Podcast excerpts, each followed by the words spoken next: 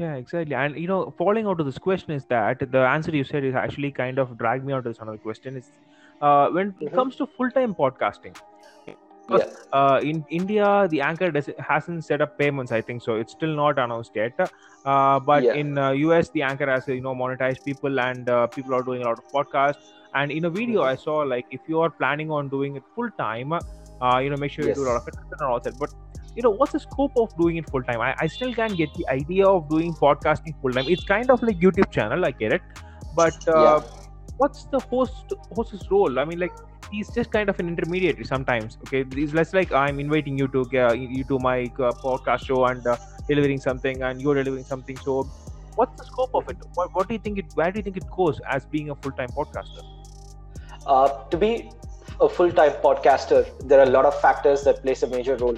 One is understanding your own content. Your podcast is your golden goose. It could be either a part-time or a full-time. That's the power of this format of show that we have. Uh, if you go to YouTube and a lot of these, uh, you have uh, restriction on language, on content, and a lot of Mhm. stuffs. And pos- podcasting is one such platform where it's your own golden goose, and you can lay your own rules Hmm. right? Uh, there is no language restriction as far as I know. You can mark your podcast as explicit, uh, Yeah. and y- you're free to use the kind of language that you use regularly.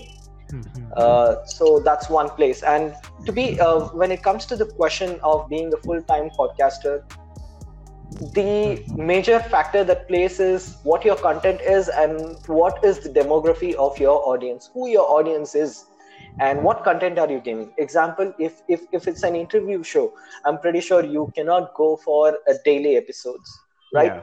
it's going to be a weekly content or a fortnight something where you do for once in 15 days as such Hmm. in that case it won't work out i know a lot of podcasters i can quote a few example Ashdin dock of the habit coach is a Mhm. full-time podcaster and a fitness coach who gives you content on a daily basis Yeah.